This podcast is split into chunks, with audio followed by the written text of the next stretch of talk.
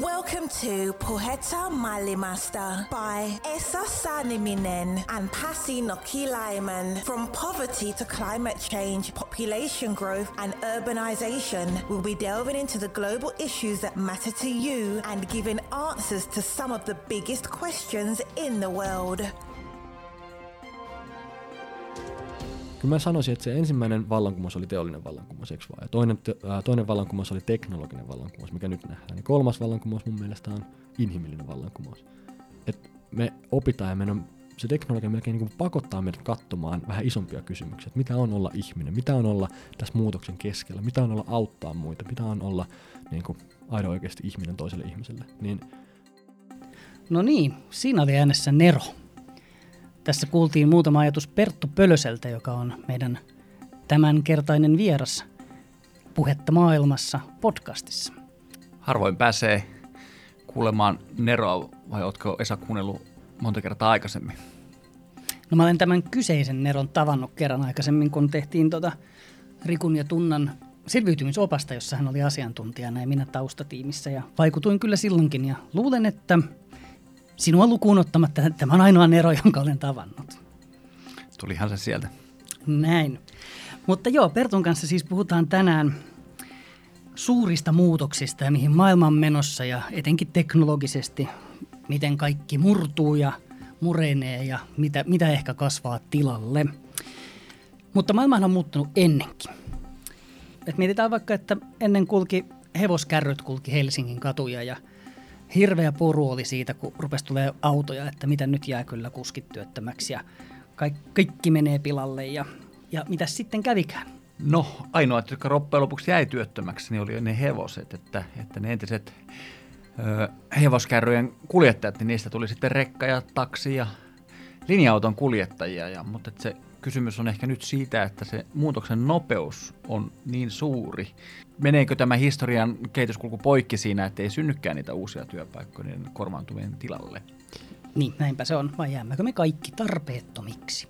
Tästä on esitetty hyvinkin synkkiä arvioita. Muun muassa Oxfordin yliopisto ja Citipankki ovat yhdessä päätyneet semmoisen arvion, että, että Kiinassa 77 prosenttia, eli lähes niin kuin 80 työpaikasta olisi uhattuna automaation ja 3D-printtauksen ö, vuoksi. Ja esimerkiksi Nigerian osalta päätivät semmoisen lukuun kuin 65. Että nämä on itse asiassa vielä korkeampia lukuja kuin täällä kehittyneessä maailmassa.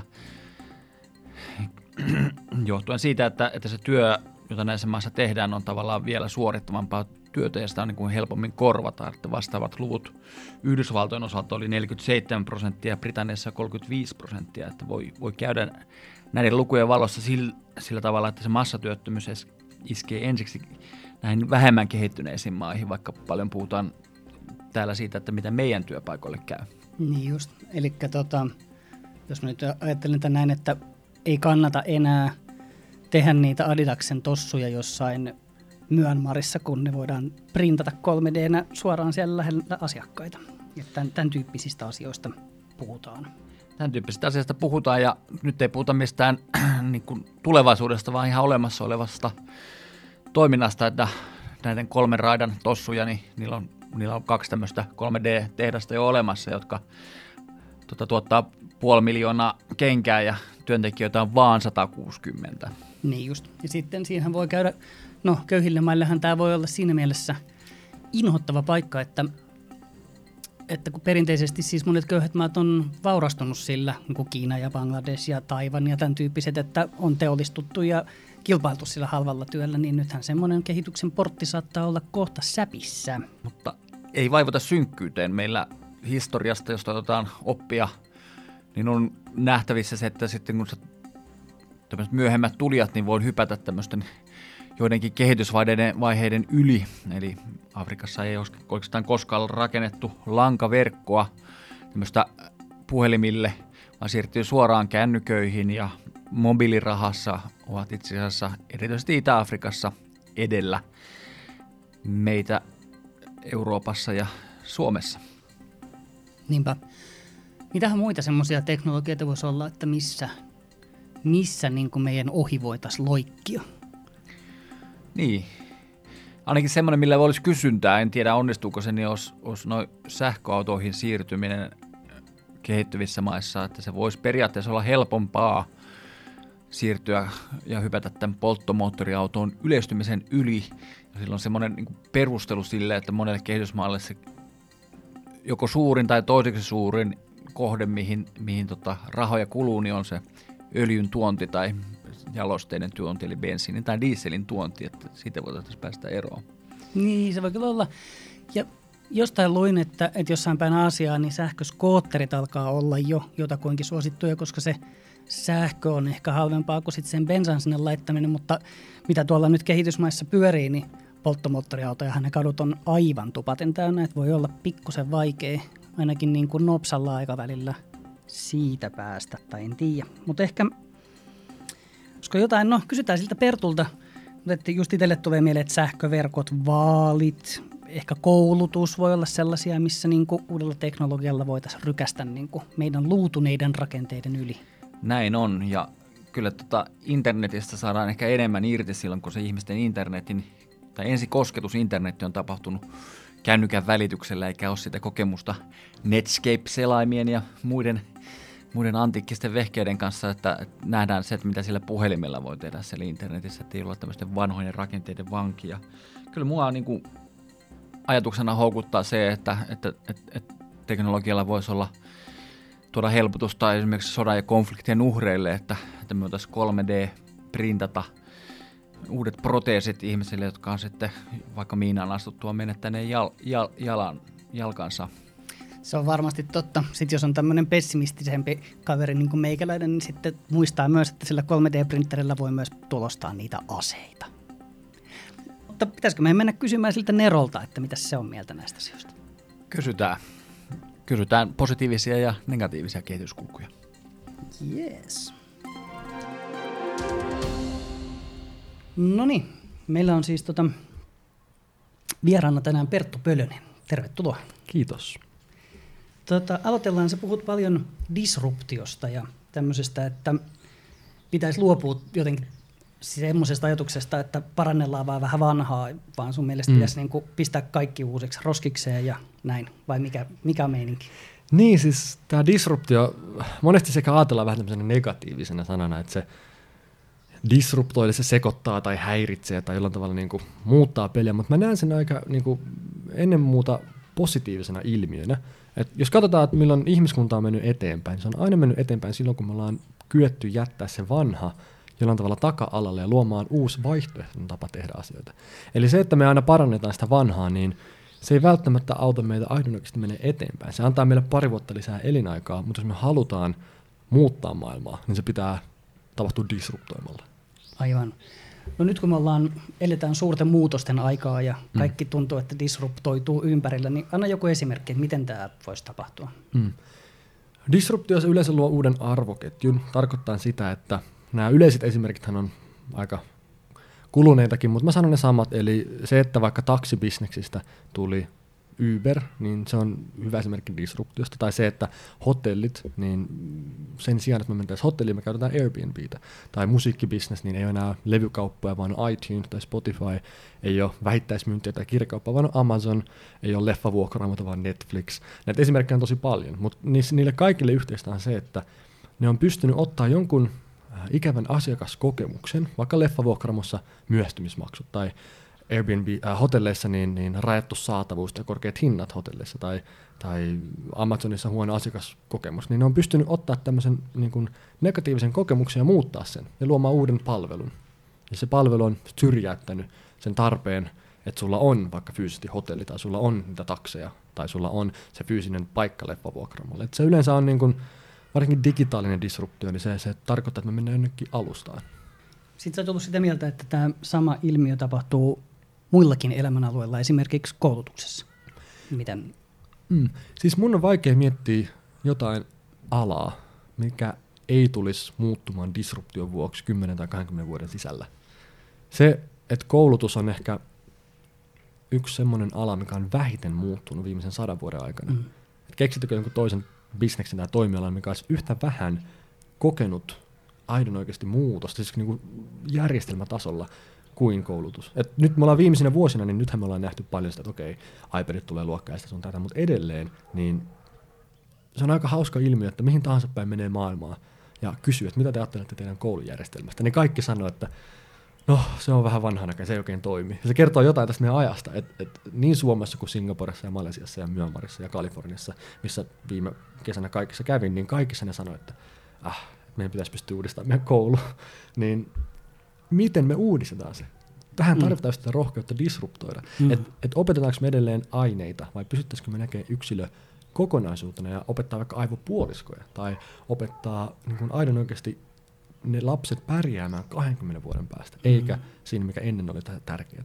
Aivan. Eikö meidän haaste tässä Suomessa ja koulutuksessa tavallaan se, että ja katsoo vaikka meidän koulutusalan yritykset, kuinka teknologia keskeistä ne tällä hetkellä on. Ja hmm. just se ajatus siitä, että jos nämä teknologiat muuttuu niin nopeasti, niin, niin että onko se kestävä tie. Että esimerkiksi kun kävin mun vanhassa lukiossa vähän aikaa sitten, sitten tota, niin se keskeisin muutos oli se, että liitutaulu oli sähköinen. Tämä on musta ihana esimerkki just siitä, että hei, se, että me mennään liitutaulusta smartboardiin, niin sehän on innovaatio. Me parannetaan sitä vanhaa vähän. Niin. Mutta se ei vielä muuta maailmaa. Se ei muuta sitä, miten me opitaan. Se ei disruptoi. Musta tämä on niinku tärkeää aina tunnistaa, että et teenkö mä uuden version siitä vanhasta vai teenkö mä jotain uutta. Niinpä. Mä kävin joku vuosi sitten, kun tuli tämä uusi opetussuunnitelma, niin opetushallituksessa juttelemassa jonkun, jonkun ihmisen kanssa siellä ja he sanoivat, että että, että on tämmöisiä uudistushaluja just, että katsottaisiin holistisesti ihmistä ja, ja nuorta ja näin, mutta että tämä laiva liikkuu tosi hitaasti, että he aina vaan pikkusen parantaa sitä edellistä, niin kuin sanoit, mikä nyt on ehkä sitten sun mielestä väärä tie. Mutta eihän me voida, mä yritän tässä miettiä, niin eihän me nyt voida heivata meidän opetushallitusta ja laittaa kouluja kiinni vuodeksi ja miettiä, että mikä tämä disruptoitu koulu nyt on. Mm. Et, siis se on ehdottomasti, ei pidä ymmärtää väärin, että niin kun – kaikki lopettamalla ja jättämällä taaksemme niin saataisiin jotain parempaa tilalle. Et meidän mm. pitää pystyä vain tunnistamaan, että mikä muuttuu ja mikä ei muutu. Kyllähän meillä mielestä se kiinnostavin on aina se, mikä ei muutu, koska siihen me voidaan rakentaa, sen varaan me voidaan luottaa tulevaisuudessa. Mutta ehkä se ajatus, että, että jotta me niin kun, saadaan nämä isot järjestelmät, koulutuksessa oli puhe, mutta voidaan puhua myös hallinnosta, voidaan puhua myös muista kaikkia koskevista järjestelmistä, jotta me saadaan ne vastaamaan tulevaisuutta, mm. kun maailma muuttuu niin nopeasti, niin onko se mahdollista, että me niitä vanhaa parantamalla tehdään se jotenkin sopimaan sen uuteen maailmankuvaan. Että jos me tehdään Windows 95-järjestelmästä aina uusi päivitys, aina uusi päivitys, aina uusi päivitys, niin voi olla, että 2018 niin padilla. Se ei enää vaan niin kuin pyöri kunnolla. Et me tarvitaan uusi käyttöjärjestelmä. Aivan. Ja musta tästä on kyse. Et esimerkiksi noista opetussuunnitelmissa niin pitää miettiä aina, että mihin sen ajan haasteeseen tämä opetussuunnitelma vastasi. Mm. Koska ei niitäkään luotu, niin kuin, niitä ei tyhjästä nyhjästynyt, siellä oli fiksut ihmiset aidoiksi tekemässä sitä. Ja jotta me toisteta traditio, jos me ei niin kuin, tehdä sitä samaa luppia uudestaan, meidän pitää nähdä, että mihin sen ajan ongelmaan tämä opetussuunnitelma niin kuin vastasi ja mihin se laadittiin. Ja nyt meidän pitää kysyä se uudestaan, mihin tämän ajan ongelmaan tämä uusi opetussuunnitelma voisi vastata. Itse asiassa sekin on väärin. Mihin tulevaisuuden ongelmaan tämä opetussuunnitelma pitäisi vastata. Niin jotenkin rohkeutta. Aivan. Sä oot sinänsä iso haasteeseen tarttumassa ja nyt ehkä ihan, ihan, ihan tota yksinään, että äskettäin hän Alibaban perustaja Jack Maahan sanoi, että kun heittäisi pois, hmm. Pois tota päivittäisestä bisnestä, se keskeisen kysymys, mihin aikoo keskittyä, niin koulutuksen uudistaminen. Hmm. uudistaminen. Tota, joko sä oot laittanut Jack Maalle sähköpostia, että näin tämä homma toimii? niin, se oli hauska. Mä katsoin tuota Jack Maan jonkun puheen ja kyllä se on hauska nähdä, että mä kun taas itse on niin oppia hakenut piilaaksosta ja, ja nimenomaan sieltä niin kuplasta niin tullut, niin, niin kyllä ne ajatukset ja ne visiot alkaa olla aika universaalia jo nyt. Että tunnistaa todella samanlaisia niin kuin, tarpeita ja samanlaisia jotenkin ajatteluita, että pitää laittaa viesti. Sitten mainitsit tuossa aikaisemmin, että sä kävit Myönmarissa, oot käynyt tänäkin vuonna. Ja Joo. Kattelinkin sun sivuilta tai ja sieltä Myönmarin teidän hankkeen sivuilta, että te olette mennyt täysin erilaiseen ympäristöön miettimään, että miten koulutus tehdään uusiksi. Haluatko kertoa siitä? Joo, siis mun, mun co-founder on Myanmarista ja hän on niin kuin itsessään ihan uskomaton tarina. Siis sieltä, niin kuin, se on kehitysmaa niin huonosta aloista niin kuin ponnistanut ja 17-vuotiaana hänestä tuli opettaja opetti satoja satoja lapsia ja sai tiensä niin kuin Jenkkeihin, pääsi pääs Harvardiin opiskelemaan. Sitten me tapa, tavattiin Piilaaksossa ja sitten kun minä taas Suomesta, missä koulutus on niin kuin meille tärkeä ja vahvuus, ja sitten hän Myönmarissa, missä hän sanoi, että heillä ei ole mitään mitä menettää, kun on niin huono se systeemi. Me alettiin miettiä yhdessä, että, että voitaisiko me tehdä yhdessä jotain, millä mm. tavalla me voitaisiin saada niin kuin ideoita ja pedagogiikkaa leviämään niin, että jos yksi opettaja on onnistunut, niin se sen tietotaitos pystyisi leviämään. Ja me alettiin tekemään tämmöistä non-profittia, mikä auttaa opettajia kehitysmaissa päivittää sitä omaa niin kuin tekemistään. Yleensä se on siitä niin kuin opettajakeskeisestä pedagogiikasta oppilaskeskeiseen, koska niille edelleen se on niin kuin aivan uusi juttu, että, että miten niin minä täällä edessä en muka johda tätä niin kuin kurinalaisesti. Niin. Niin, niin me koettiin, että sitä ei voi välittää tekemällä teoriakirjoja tai kirjoittamalla blogi, että se ei tuu se luokan dynamiikka sieltä esiin. Ja me ajattelin, että miten me voidaan antaa se kokemus näille opettajille, joilla ei ole varaa lentää Suomeen, jolla ei ole mahdollisuutta, että, että joku tulee kouluttaa niitä tai että näkisi mitään muuta. Mm. Kun jos ne on sen saman systeemin tuotteita, niin eihän ne tiedä mistään muusta. Niin me ajateltiin, että hei, meillä on tämmöinen teknologia kuin virtuaalitodellisuus. Niin miksi ihmeessä me ei auteta niitä näkemään, että miltä se suomalainen luokka näyttää, miten se opetus järjestetään, minkälaisia harjoituksia me tehdään ja ylipäätään luoda tämmöinen network, että, että opettajat ympäri maapalloa niin voisi oppia toisiltaan. No me lähdettiin tekemään tätä ja huomattiin, että ehkä se virtuaalitodellisuus meillä on ihan vielä niin kuin perillä sen kanssa, että aika ehkä kypsä. Mm. Ähm, Mutta sitten me siirryttiin lisätyn todellisuuden applikaatioihin. Ja me alettiin tekemään tämmöisiä sovelluksia, missä tota, annetaan kortteja lapsille ja kun ne laittaa sen kortin puhelimen eteen, niin siinä puhelimessa niin kuin alkaa elämään. Eli meillä on biologia, meillä on kemiaa, meillä on aakkosia, missä on siis eläimiä ja sinne tulee musiikkikin vielä lisää. Niin tämä niin kuin tämmöinen interaction, mikä tapahtuu siitä, että ne lapset pystyy kääntämään sitä eläintä, kuulemaan sen äänen, siinä on pelejä, ne näkee ne molekyylit yhdessä, ne näkee miten biologia joku sydän pumppaa, niin ihan uskomaton niin kuin oppimiskokemus siinä, että jos vertaa siihen, että heidän oppikirjansa on 70-luvulta vielä, mm. niin, niin se on ihan uskomaton niin kuin harppaus eteenpäin. Ja tämä kokemus opetti mulle tosi paljon, koska kun mä, me käytiin siis orpokoidessa, me käytiin koulussa, me käytiin kaikenlaisissa yhteisöissä, ja kun mä sitä tarkastelin sitä työtä ja miten ne opettajat tekee ja mitä siellä tapahtuu, niin mä tajusin sen, että tuommoinen paikka, missä ne ponnistaa vähän niin kuin tyhjästä ja ilman mitään historiaa, niin, niin he voi olla hirmu rohkeita sen suhteen, että no kokeillaan tätä lisättyä todellisuutta, kokeillaan tätä digitalisaatiota. Niin kuin esimerkiksi nyt on tehnyt sopimuksen, että, että heidän koko oppimateriaalinsa digitalisoidaan Myanmarissa seuraavan kolmen vuoden aikana.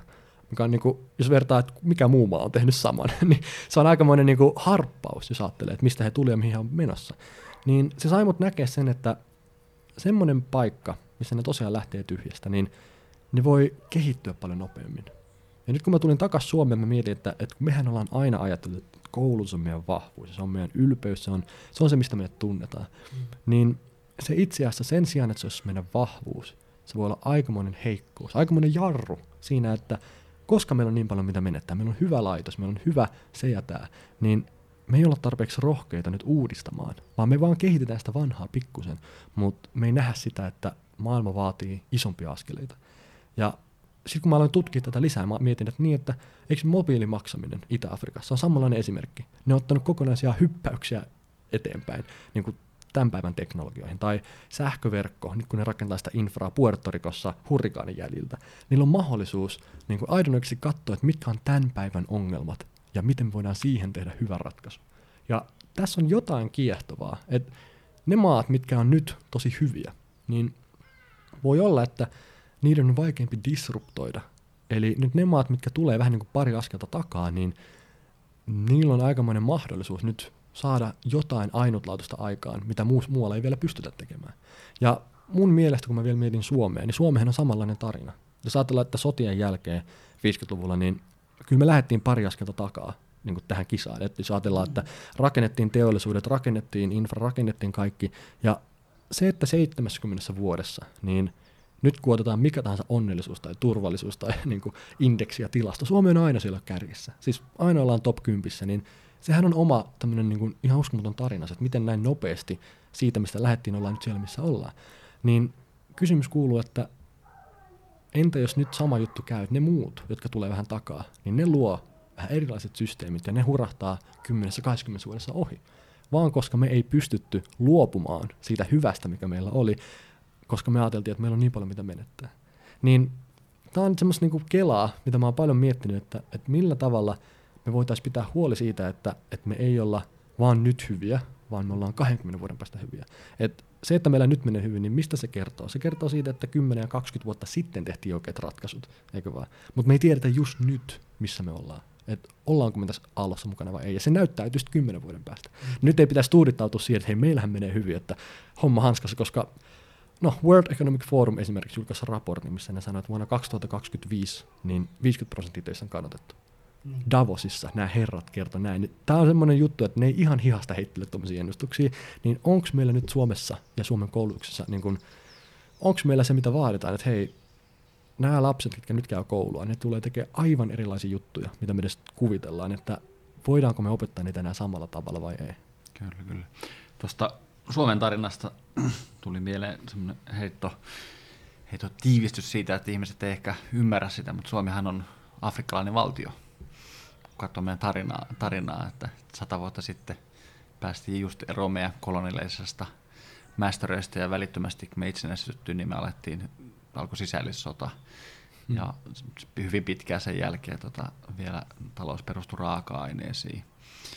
Ja sitten sieltä nousti, nousti raaka-aineiden voimalla Suomen tapauksessa vihreällä kullalla, kullalle metsällä, metsällä ja myöhemmin metalliteollisuudelle ylös. Mutta tästä me päästään oikeastaan tähän teknologiaan, että kun meillä on, meillä on automatisaatio, meillä on 3D-printtaus, hmm. niin sen sijaan, että toi sun esittämä kehityskulku tapahtuisi, että, että, että, että nykyisten maiden olisi mahdollisimman nopeasti, ne pystyisi nousemaan nopeammin kuin ehkä aikaisemmin, niin eikö tämä niin itse asiassa päinvastoin heille hankalempaa, koska Bangladesin tie, Kiinan tie, Vietnamin tie sulkeutuu, kun teollisuustyö automatisoituu.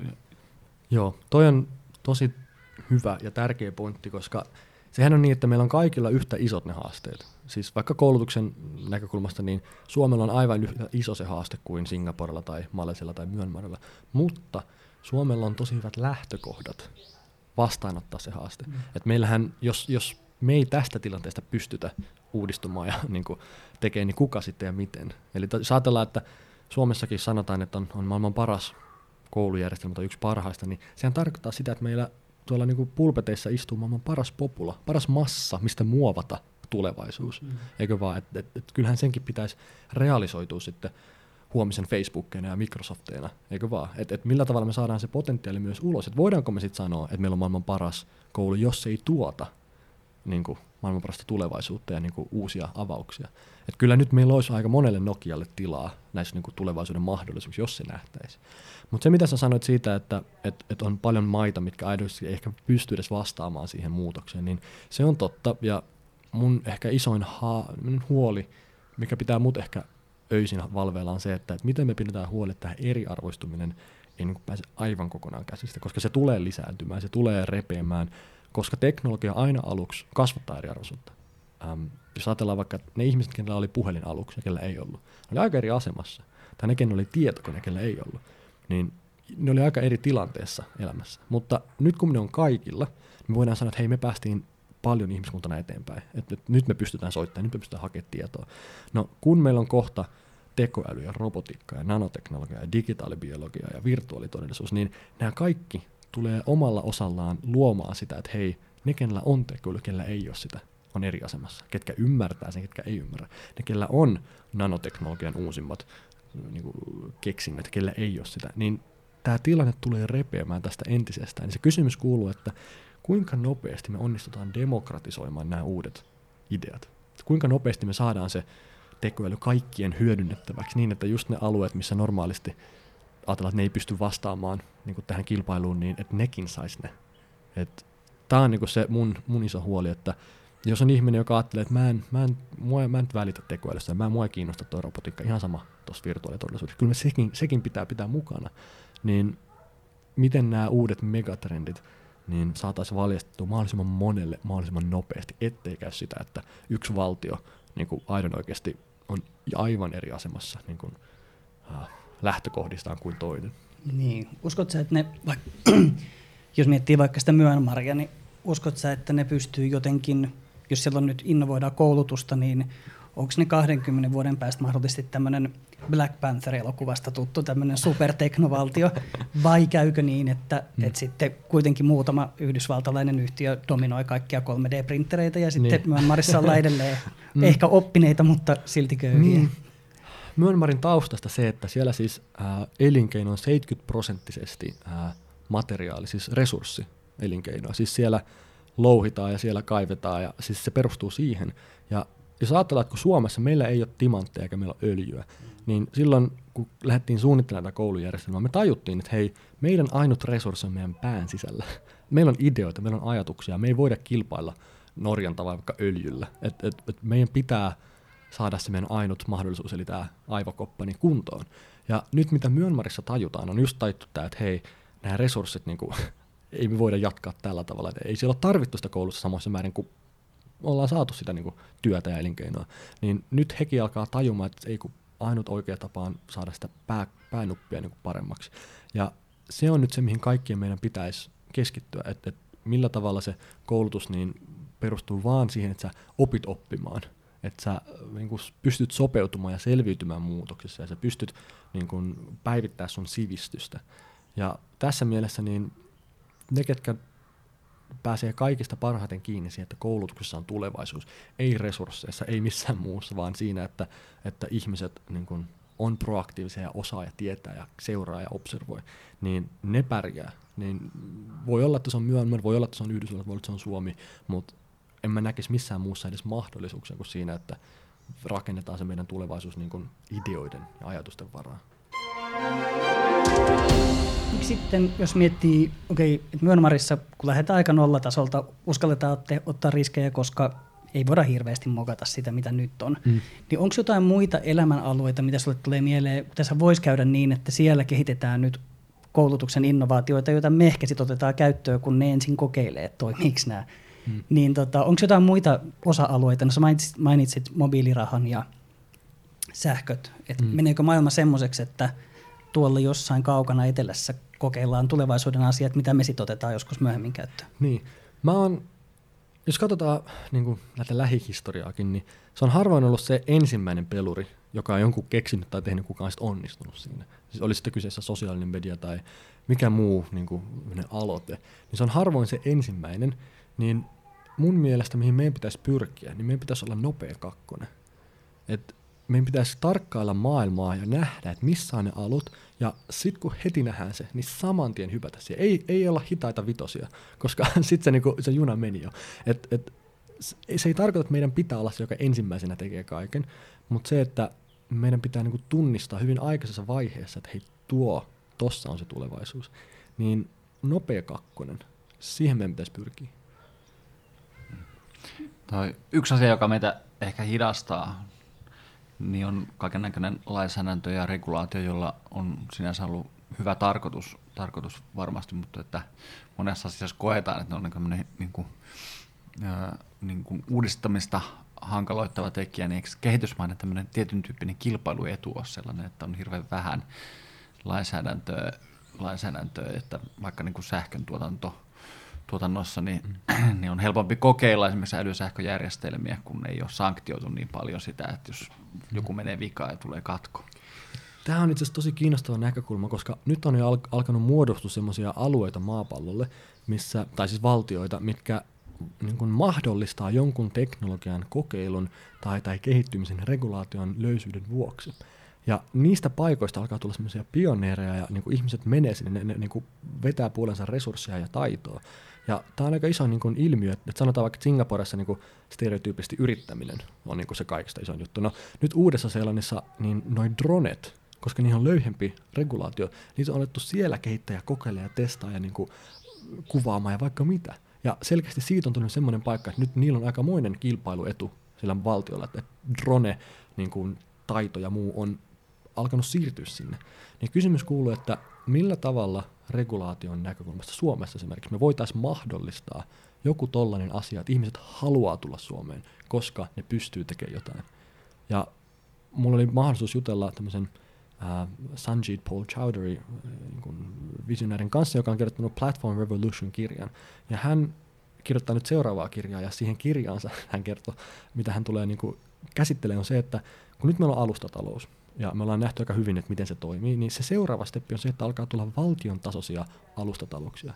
Eli jos me Suomessa onnistutaan vaikka verotus niin kuin luomaan uusiksi blockchainin avulla, tai joku muu, jos nähdään, että hei, toi systeemi toimii, niin me ollaan kolonisoimaan muita maita sillä samalla systeemillä. Ne huomaat, että hei, Suomessa toi on tehty, olisi joku Universal Basic Income tai joku niin kuin, tämän tason juttu, niin musta oli aika kiinnostava ajatus, että me aletaan kolonisoimaan – että yhdestä maasta joku malli tai systeemi aletaan siirtää toiseen. Ja jos sä pääset tämmöisen alustatalouden niin kuin kärkimaaksi, niin sä niin kuin sillä omalla tavallasi tehdä, niin sä tuut aika isoksi voittajaksi. Ja se, että voitaisiko me nyt Suomessa, niin mikä olisi se meidän niin kuin, mahdollisuus, mikä muualla maailmassa niin nähtäisi, että hei mä haluan mennä Suomeen, mun on pakko mennä Suomeen, koska mä voin tehdä tätä. Niin sitä me tarvitaan. Meidän pitää jollain tavalla niin kuin, saada se talentti ja se niin oikea houkuteltu tänne.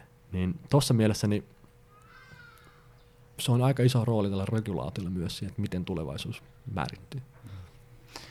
Yksi sellainen asia, joka on tässä on distrotoitunut, mutta tai mennyt ikään kuin rikki, eli on politiikka, sitä on, se on jo vanha iskulause, että politiikka on rikki, ja ihmisten epäusko siihen politiikkaan. Ja säkin puhuit siitä, että, että näiden, tätä niin teknologista kehitystä pitäisi pystyä demokratisoimaan, pitäisi pystyä pitämään ihmisiä niin kuin mukana ja se on se asia, joka sua huolettaa. Mutta, okei, sä sanoit, että sua huolettaa, mutta mikä se lääke sille on, että, että ihmisestä on olemassa 1.0-versio vasta hmm. ja se ei pysy mukana? Tuo politiikka on sinänsä kiinnostava, koska mä kuvittelen tai mä luulen, mitä mä oon observoinut, on, on se, että kyllä nuoret esimerkiksi ää, edelleen niitä kiinnostaa ne yhteiset asiat, ja ne haluaa tuoda muutosta maailmaan, mutta ne ei välttämättä usko siihen poliittiseen prosessiin. Et ne ei välttämättä näe, että politiikka on se keino, millä maailmaa muutetaan. Koska jos sä oot milleniaali, sä oot syntynyt maailmaan, missä Amazon ja Facebook ja Google niin aidon oikeasti tuo impaktia ja niin kuin muuttaa sun arkea. Eihän politiikka, ei valtio näy sun arjessa hirveästi, kun kohta kaikki on yksityisten yritysten niin kuin pyörittämään liikenteestä lähtien. Niin ne näkee, että hei, miten maailmaa muutetaan, niin ne ei välttämättä sano politiikan avulla, vaan ne sanoo, että perustamalla yritys tai vaikuttamalla tuohon ja tuohon tyyppiin tai tekemällä joku YouTube-kanava tai muuta, niin, niin tämä on vaan semmoinen niin dynamiikka, että voi olla, että joo, politiikka on rikki, mutta ihmiset edes pyri niin kuin korjaamaan sitä, vaan että ihmiset näkee, että hei, ei se ole edes se keino muuttaa maailmaa. Niin toi on vaikea nähdä, että miten, miten politiikka tästä kehittyy ja kuka sitä lähtee tekemään. Että kuinka paljon nuorilla on halukkuutta vaikka niin kuin lähtee politiikkaan mukaan. Et mä en muista sitä tilastoa, mutta tämä niin milleniaalisukupolvihan on siis niin kuin isoin ikäryhmä, mitä on maapallolla koskaan ollut, kun katsotaan niin 14-25-vuotiaat. Ja kuinka paljon ne on edustettuna ää, politiikassa, joku 2 prosenttia tai jotain. Niin se niin kuin epäsuhta siinä, että et, et edustetaanko me kaikkia vai ei, niin voi olla, että ne ei vaan näe, että ei politiikka ole minulle milleniaalina niin kuin se, se, mikä saa mut syttymään, vaan joku muu. Ja tämä on ehkä se haaste, mikä me pitäisi ratkaista, että miten me, niin kuin, jos me ei saada niitä aktiiviseksi politiikkaa, niin millä tavalla me saadaan kuitenkin se niiden tahtotila muuttaa maailmaa ja tehdä asioille jotain realisoitumaan. Kyllä.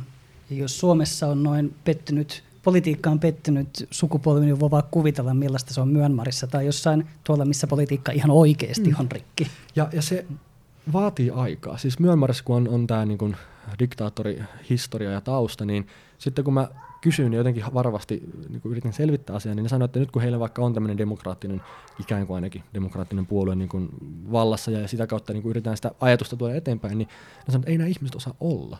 Kun on tottunut siihen, että meille tulee säännöt, meille tulee niin kuin vaatimukset, meille tulee ohjeet. Ja nyt kun se ei toimikaan niin, ja ihmeellinen prosessi tässä välissä ja kaikkea mitä muuta, niin ne ei koe sitä hyväksi. Ja siis tämä on jännä, että jos me ajatellaan, että no kyllähän se demokratia pit, olla pitää, että näin se maailma toimii, ja me, jos me mentäisiin Myanmariin, mehän yritetään saman tien meidän systeemiä laittaa sinne, niin itse asiassa se vaatii varmaan sukupolven tai kaksi siellä, että ne pääsee tavallaan eroon siitä, että et, et, nyt just niin voi ehkä sanoa, että jopa, mikä kuulostaa oudolta, mutta se vanha malli tai systeemi saattaisi toimia jopa paremmin. Että se muutos on aina vähän kipeätä. Niin tässä mielessä se on hirmu tärkeä ymmärtää sen alueen ja paikan konteksti. Että me ei voida tietynlaista tapaa elää ja olla, niin kuin mennä jotenkin kopioimaan ja liittää muualle, vaan että meidän pitää ymmärtää ne syvemmin ne taustat. Ehkä vielä tämmöinen positiivinen kysymys toivon mukaan ehkä tähän vielä. Että Muammarissa on edelleen ehkä vähän nyt rauhallisempi jakso, mutta kuitenkin edelleen konflikteja käy, mm. käynnissä, jossa ihmisiä loukkaantuu, niin kauan siihen menee teknisesti, että me ollaan siinä pisteessä, että, että ihmisille, joka vaikka jolta joutuu amputoitu al- jalka, niin hänelle voidaan 3D-dulostaa uusi, uusi proteesi, ja, ja miten sä rakennat sen niin kuin ansaintalogiikan tai liiketoimintamallin, niin että, mm. että, että, että se asia, joka on teknisesti mahdollista, myös oikeasti tapahtuisi. Niin. Mä toivon ja mä myös luulen ja uskon, että, että se tulee tapahtumaan nopeammin kuin uskotaan. Siis kyllähän sitä jo tavallaan voi tehdä nyt, mutta se, että se aidoiksi saataisiin kaikkialle mahdolliseksi, niin, niin kyllä se tahtotila on siellä. Toisaalta voi kysyä, että kyllähän niin kuin John F. Kennedy jo puheessaan sanoi siis 60-luvulla, että, että, että meillä on jo kaikki resursseja, kaikki mitä me vaaditaan siihen, että maailmasta lähtisi nämä tietyt ongelmat ja me pystyttäisiin saamaan kaikille niin kuin tasapainen niin kuin lähtölaukaus tähän elämään. Mutta miksi näin ei ole käynyt, niin se on aina kysymys. Et vaikka meillä on kyllä nyt jo kaikki se vauraus, kaikki se mitä me tarvitaan, miksi me ei ole onnistuttu jakamaan ja saamaan sitä kaikille, niin voi olla, että sit vastaukseksi tulee joku aina aika fundamentaalinen niin kuin juttu ihmisyydessä tai ahneudessa tai, tai järjestelmissä tai prosesseissa. Ja ei voi muuta kuin toivoa, että, että niin kuin päästäisiin sinne mahdollisimman nopeasti. Mutta esimerkkinä vaikka nyt Muammarissa, niin se on tällä hetkellä Aasian nopeiten kasvava mobiilimarkkina. Niin se, ta, niin kuin, se voi olla aika nopeata sitten, kun se käy. Et, et, nyt kun heillä on yhtäkkiä access informaatioon, heillä on mieletön halu ottaa selvää ja niin kuin, niin kuin oppia. Ja, ja nyt kun puhutaan viidestä vuodesta, niin se voi olla huikea se muutos. Niin kun se tapahtuu, niin se voi tapahtua isosti. Mut, niin. Ei sano vaan, ajatus kesken. Mm, ehkä mä vielä sen sanon, että kyllä myös Piilaaksossa näki sen, että nyt aletaan pikkuhiljaa jo ymmärtää se, että tehdään asioita, millä on merkitystä. Et sielläkin on ollut näitä koirien deittailuäppejä, vaikka mitä niinku turhaa, mutta nekin alkaa nähdä, että hei nyt kun meillä on nämä työkalut, niin muutetaan maailmaa, saadaan jotain hyvää aikaa. Et ei, ei mua kiinnosta, että onko siinä business case, että me saadaan lapsityövoima pois maailmasta. Ihan sama. Siis mua ei kiinnosta, onko siinä niinku hyvä business, että me saadaan niinku kaikille vanhuksillekin ruokaa. Tai, tai onko siinä niinku hyvä bisnesmahdollisuus vai ei, että, että niinku vaikka Myönmarissa niin, niin autetaan ihmisiä saamaan kunnon koulutus, ettei ne jää 11 ikävuoden jälkeen niinku pois. Niin jotenkin se, että, että oli siinä bisnesmahdollisuutta, ei meidän pitää tehdä se. Mutta mä myös uskon, että edelleen kun business on, on ongelmien ratkaisemista, työn ongelmien ratkaisemista, niin niin pitkään kuin meillä on ongelmia, niin mitä isompi ongelma, mitä isompi niin kuin globaali haaste, niin sitä parempi case on. Kyllä sitä myös halutaan ratkaista. Niin jos löytyy ne oikeat tavat ja ehdotukset, niin kyllä me ihmiset aletaan jo olla sen verran kypsiä, että nyt tehdään jotain hyvää täällä. Sä oot selvästi aika sä oot toiveik- toiveikkaan oloinen kaveri, vaikka sä käsittelet tämmöisiä suuria ongelmia ja mm. disruptioita ja matalaksi pistämistä, niin, niin. miten, sulla on niin kuin selvästi kuitenkin sellainen fiilis, että kyllä tästä vielä selvitään. Mua disruptiossa ehkä eniten kiehtoo se, että kun se luo aina enemmän, mitä se tuhoaa. Et se on vähän kivuliasta, kun tämmöinen muutos tulee, mutta jos me tarkastellaan, niin se itse asiassa antoi meille enemmän, mitä se otti. Internet on ehkä hyvä esimerkki, ehkä se maailman disruptoivin asia toistaiseksi. Et niin monta ammattia piti kuolla ja kadota ja niin paljon piti sen muuta niin menettää. Näin sanottiin. Mitä se toi mukana? Ei kukaan sanonut uskoakaan niin kuin niitä työpaikkoja, niitä niin kuin mahdollisuuksia, mitä se toi. Niin vaikka se näyttää se muutos nyt just, että viiden vuoden päästä jotain tapahtuu tai kohta jotain tapahtuu, niin se voi näyttää, että me tullaan menettää niin paljon, tiedätkö, että työpaikat lähtee ja meidän identiteetti haastaa ja meidän elämästä lähtee kaikki maku, niin kun me katsotaan taaksepäin, se on aina luonut enemmän, mitä se tuhoaa. Niin jos me uskalletaan mennä kohti sitä, että hei, tämä on identiteettihaaste, mun pitää muuttua, mutta se on ok, niin kyllä me sitten pärjätään. Mutta jos ei teknologialla, niin millä muulla me pystytään ainakin lähestyä näitä ongelmia. Et kyllä mä sanoisin, että se ensimmäinen vallankumous oli teollinen vallankumous, eikö vaan? Ja toinen, äh, toinen vallankumous oli teknologinen vallankumous, mikä nyt nähdään. Ja kolmas vallankumous mun mielestä on inhimillinen vallankumous.